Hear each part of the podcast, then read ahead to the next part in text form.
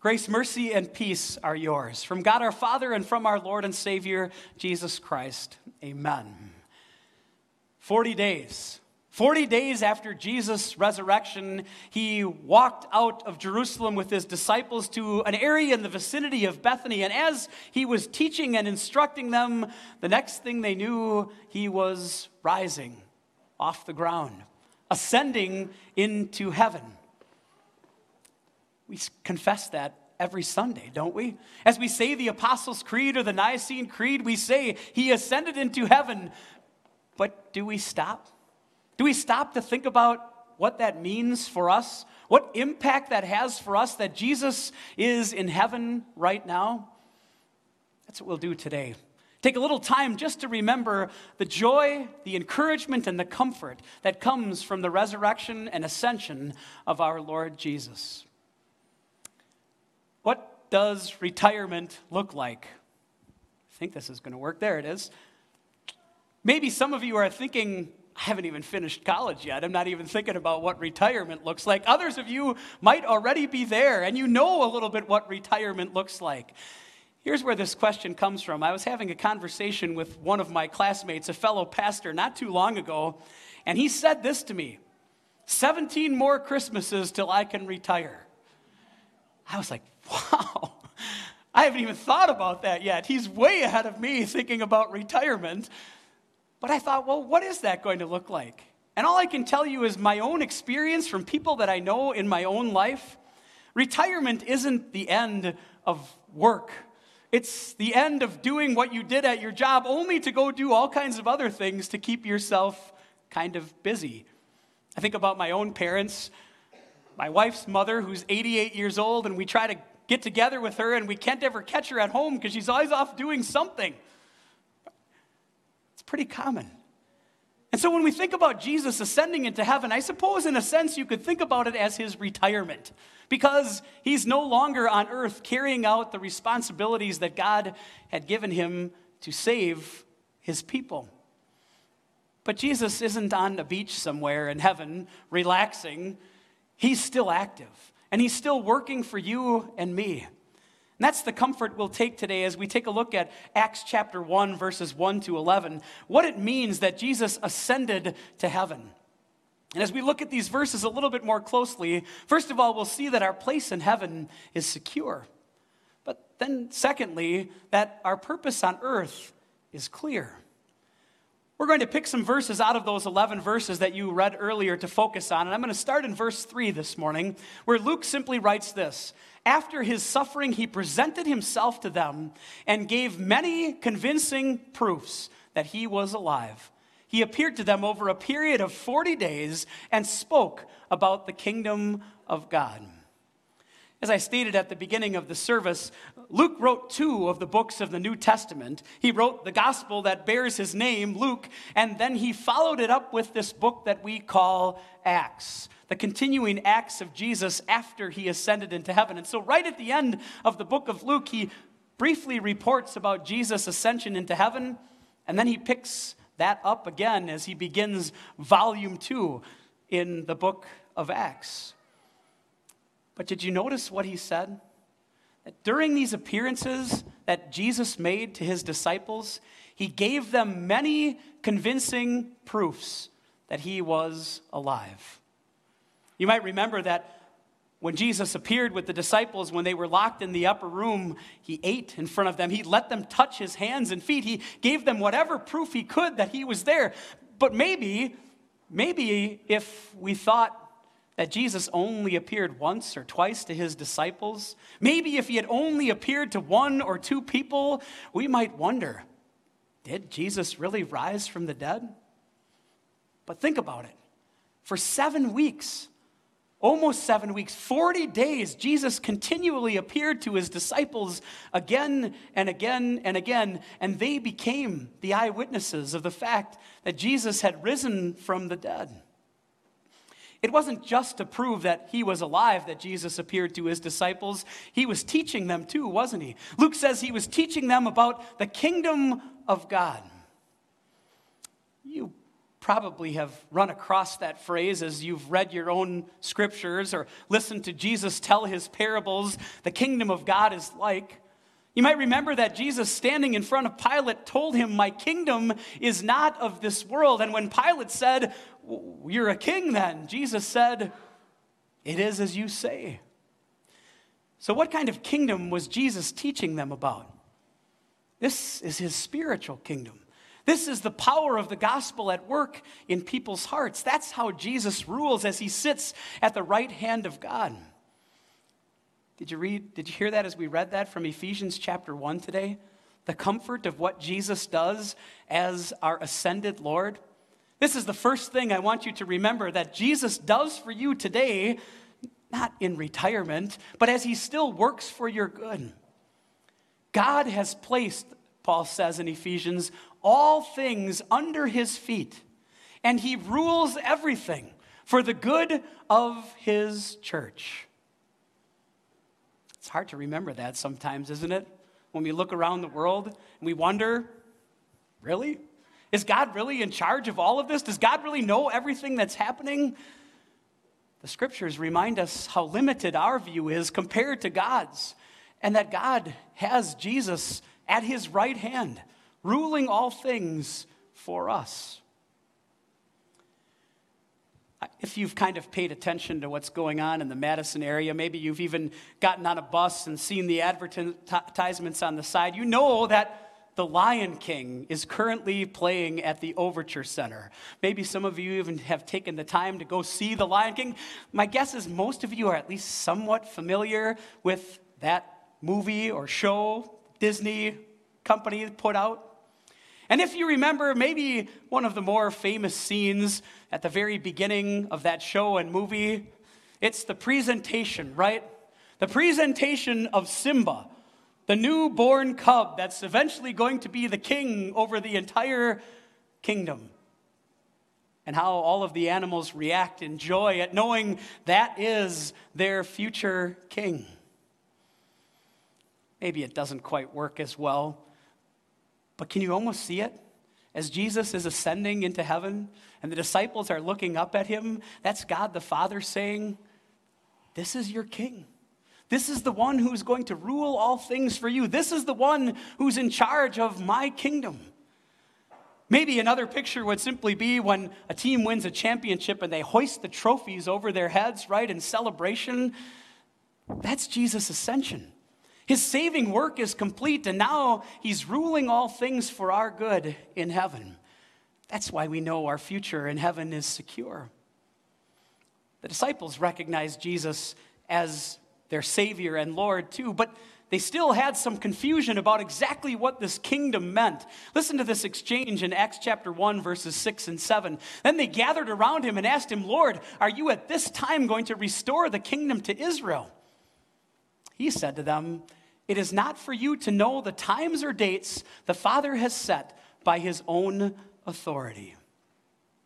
Just a couple of verses before, Jesus had told the disciples again to wait, to wait in Jerusalem for the special gift that he was going to send to them, this special outpouring of the Holy Spirit that was coming on Pentecost. We'll celebrate that next Sunday in our service. But do you see the misunderstanding that the disciples still had? We see it in their question, don't we? Okay, Lord, we get it. You're in charge of all things, but, but when? When are you going to restore the kingdom to Israel?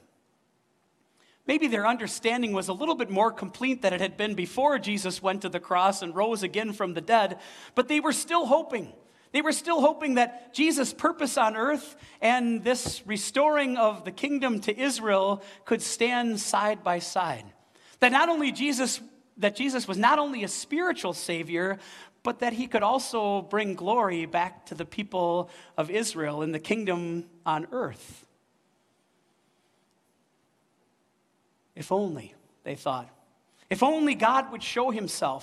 If only we could be rid of the problems that come from this Roman government that's ruling over us. If only, and then we understand, don't we? We understand exactly the way they were thinking, because that thinking creeps into our hearts and our minds too.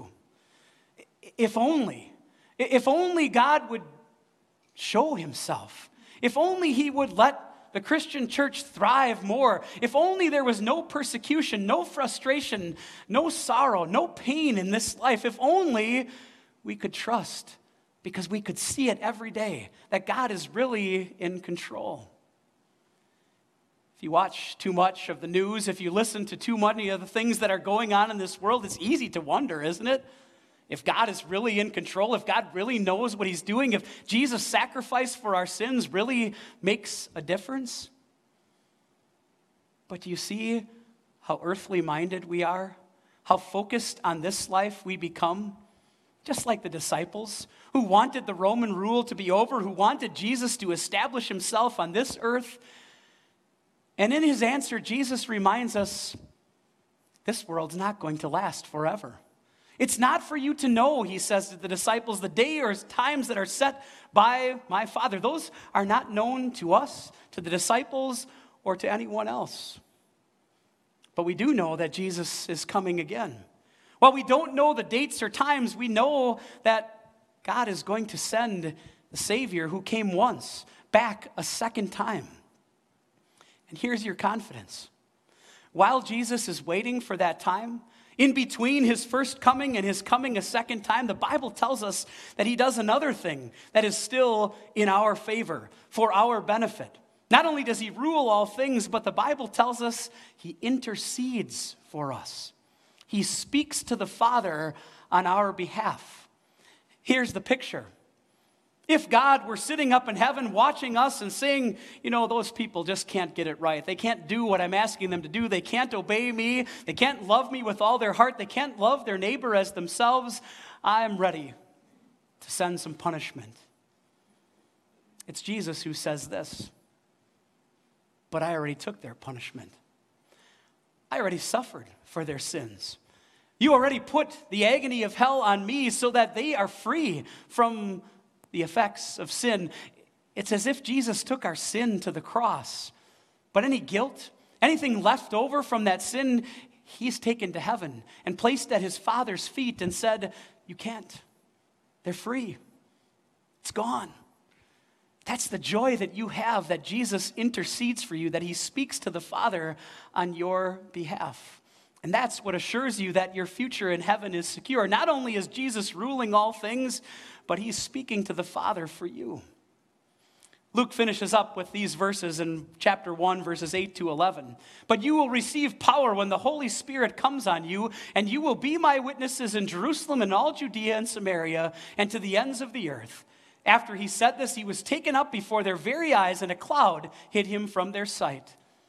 They were looking intently into the sky as he was going up, when suddenly two men dressed in white stood beside them. Men of Galilee, they said, why do you stand here looking into the sky? This same Jesus who has been taken from you into heaven will come back in the same way you have seen him go into heaven. We talked at first that our salvation is secure through the ascension of Jesus, but these words are where Jesus makes clear what our purpose on earth is. He says to the disciples the same thing he said that Luke reported in his gospel, you will be my witnesses. This was not something that the disciples dreaded. This was not something that they were like, oh boy, here we go. No, they wanted to talk about Jesus. They wanted to tell people what they had seen. They wanted people to know that this Jesus had not only gone to a cross, but that he had risen from the dead and now ascended into heaven. That's what a witness does, right? Just tell people what they know. And isn't it amazing that God chose these men, the disciples, who couldn't quite keep straight what Jesus was talking about when he was talking about the kingdom, who were earthly focused over and over and over again. It's those men that Jesus chose to be his witnesses. And he's chosen you. And he's chosen me. Every time we've worried, every time we've complained, every time we thought maybe God doesn't really know what he's doing, Jesus speaks on our behalf. And the Father says, go. Let others know what you know about me.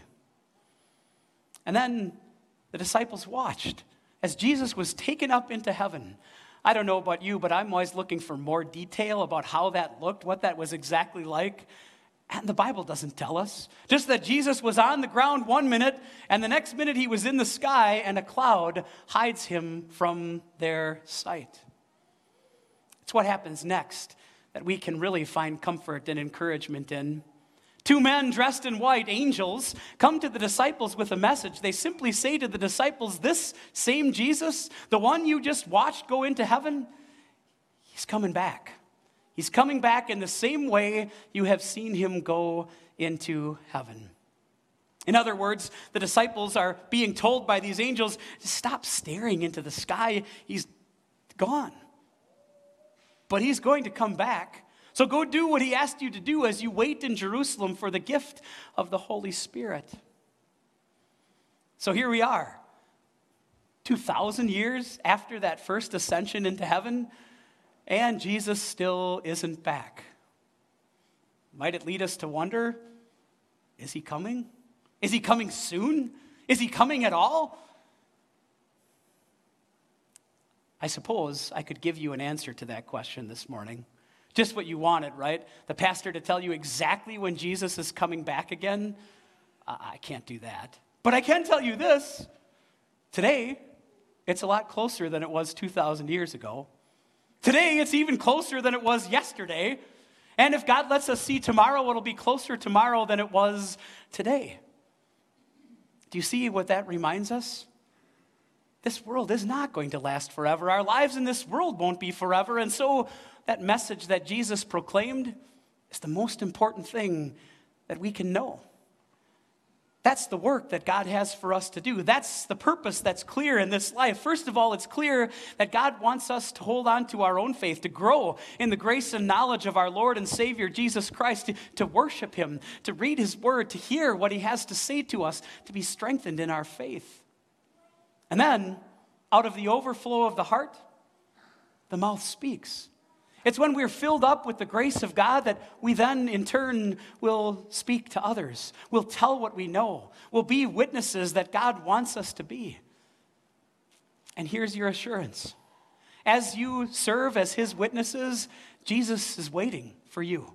Jesus is preparing a place for you and for me. That's the third thing that the, that, that the Bible tells us that Jesus is doing as our ascended Lord, making sure everything is ready to bring us home to him in heaven. Jesus' own words from John chapter fourteen. My Father's house has many rooms. If that were not so, would I have told you that I'm going there to prepare a place for you? And if I go and prepare a place for you, I will come back and take you to be with me, that you also may be where I am. Some takeaways from the sermon today. Number one, Jesus gave convincing proofs to his disciples that he had finished his saving work. He had risen from the dead and now was ascending into heaven. Paul wrote this to the Romans, that Jesus was delivered over to death because of our sins, and he was raised to life because of our justification, because God considers you and me not guilty. Number two, Jesus removes our guilt as he intercedes for us before the Father. Our future is secure. Paul wrote in Romans chapter eight, he wrote these words, "Who is the one that condemns? No one. Christ Jesus, who was raised to life, is interceding for us at the right hand of the Father." Finally, number three, Jesus encourages us to be his witnesses as we wait for him to return to take us home. Peter, one of those who witnessed the resurrected Jesus, wrote these words, "You are a royal priesthood, a holy nation, a people belonging to God, that you may declare the praises of him who called you out of darkness into his wonderful light." I don't know if he is actually the one who said it or not, but I know that history credits Isaac Newton with the discovery of the principle of gravity. And maybe he said it or maybe he didn't, but you have heard the phrase, I'm certain, what goes up must come down. We could apply that here on Ascension Day, couldn't we? Because it's exactly what the angels said to the disciples. Jesus went up, but he's coming back down. And he's coming to take us to be with him in heaven. But could we flip that statement around too? What is down, you and me? must rise, must go to Jesus, because that's what Jesus himself says. I'm coming back to get you so that you also may be where I am. Yes, Jesus ascended into heaven, but he's still at work for you and me. He's still ruling all things. He's still interceding for us before the Father, and he's got a place prepared for us. Jesus ascended into heaven, and he promises us that we will join him. Amen. The peace of God, which passes all understanding, will guard and keep your hearts and minds in Christ Jesus. Amen.